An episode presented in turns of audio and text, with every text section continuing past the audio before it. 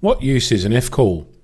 Recently, I found myself discussing satellite communications with a group of amateurs. It dawned on me that I'd been using 1 watt to transmit to geostationary orbit, more than 35,000 kilometers away.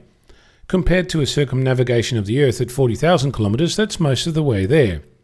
Yes, I know, there's no obstacles, it's basically focused line of sight, but you don't get the ionosphere bounce or ducting either. So I figure it all balances out in the long run. My point being that this is a QRP broadcast, less than 5 watts, and it gets into orbit. That's quite something if you think about it. I continue to hear amateurs complaining about how little power they have. It's not limited to Foundation calls. I hear standard licensees hanging out for their advanced calls so they can use more power, and I hear advanced calls complain that other countries can use a kilowatt.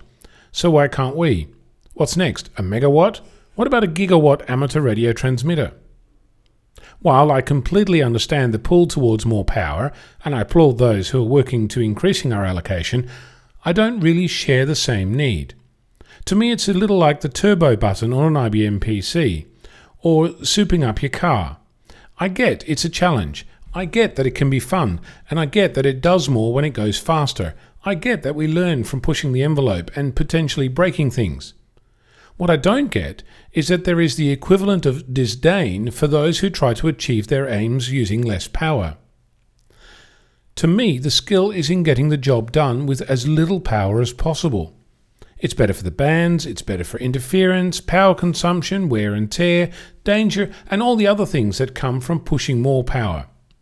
Why is it that more power is more important than less power? I'm Onno, Victor Kilo 6, Foxtrot Lima Alpha Bravo.